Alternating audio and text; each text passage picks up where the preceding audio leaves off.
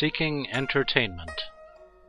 These days, human morality is sinking low and materialism is gaining the upper hand. Most people, with any available time and money, flock to theaters or music halls, thinking themselves refined and cultured while having a good time. Totally mesmerized by the entertainment, it never occurs to them that they ought to reflect inwardly or to think twice about what they are doing. As to the issue of death, it's something far too remote to think about.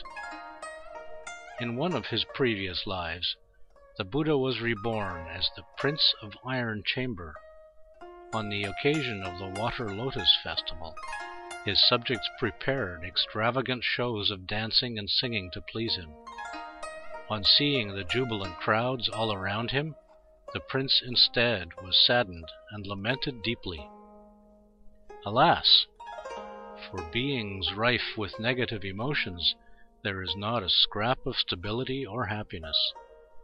While at the Water Lotus Festival they feel their joy is everlasting.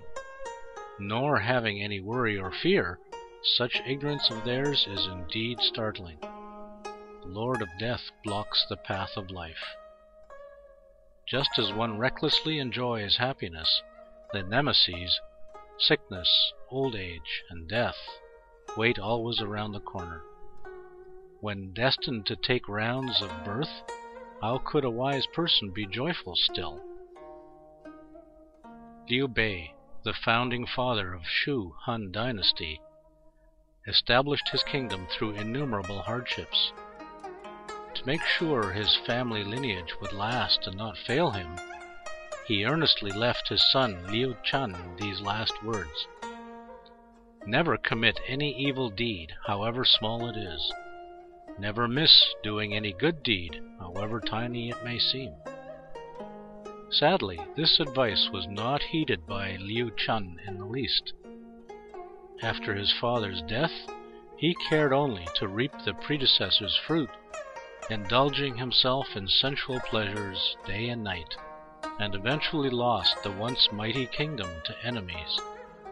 Worse, as he was detained to other states, he still took delight in watching the chambermaids dance, and gloated shamelessly, I'm too delighted to be homesick. In him there was not the slightest remorse or anguish that his Shu kingdom had been conquered. What a wretch! It's utterly lamentable. Many so called practitioners behave the same way, regaling themselves in the pleasures of life all day long.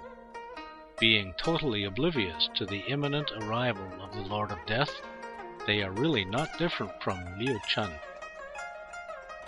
While watching the shows, we consider ourselves spectators. But do we recognize that on the bigger stage of life, we all are actors performing our own dramas how to make our own show richer and better at our best. Isn't that a big issue worthy of deep pondering?